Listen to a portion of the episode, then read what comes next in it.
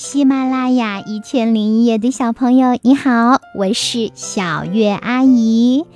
今天呀，我要来给你讲的故事是《想妈妈的小蝌蚪》，张冰慧。这个故事选自福建少年儿童出版社出版的幼儿寓言童话。荷花池中，小蝌蚪正在摇头摆尾的玩游戏。非常快乐，他看见鱼妈妈带着小鱼儿从身边游过，很羡慕。他也想到妈妈身边，为妈妈唱一首歌。可是妈妈在哪儿呢？他摇摇尾巴找妈妈去了。他游呀游，见到了一条水蛇。小蝌蚪想：我的尾巴尖尖的，它的尾巴也尖尖的。她一定是我的妈妈，小蝌蚪亲昵地叫着：“妈妈，妈妈！”水蛇正饿着呢，看到小蝌蚪，开心极了。水蛇扭着腰肢，一边答应，一边招呼小蝌蚪：“哦，孩子呀，可找到你了！”水蛇张开血盆大口，在这紧要关头，一只青蛙跳下来，把小蝌蚪抱走了。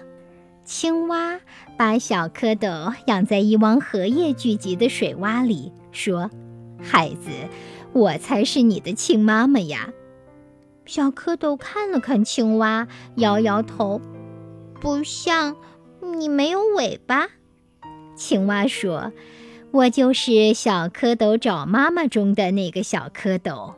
当初我也以为妈妈一定也长尾巴的。”所以找了好久才找到妈妈，后来我渐渐变成现在这模样了。孩子，相信我，我正是你的妈妈。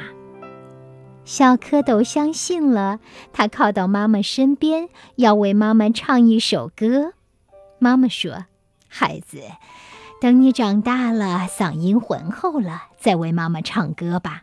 现在你先回到荷花池中去。”妈妈每天都在荷叶上为你唱歌，并且会时时保护你。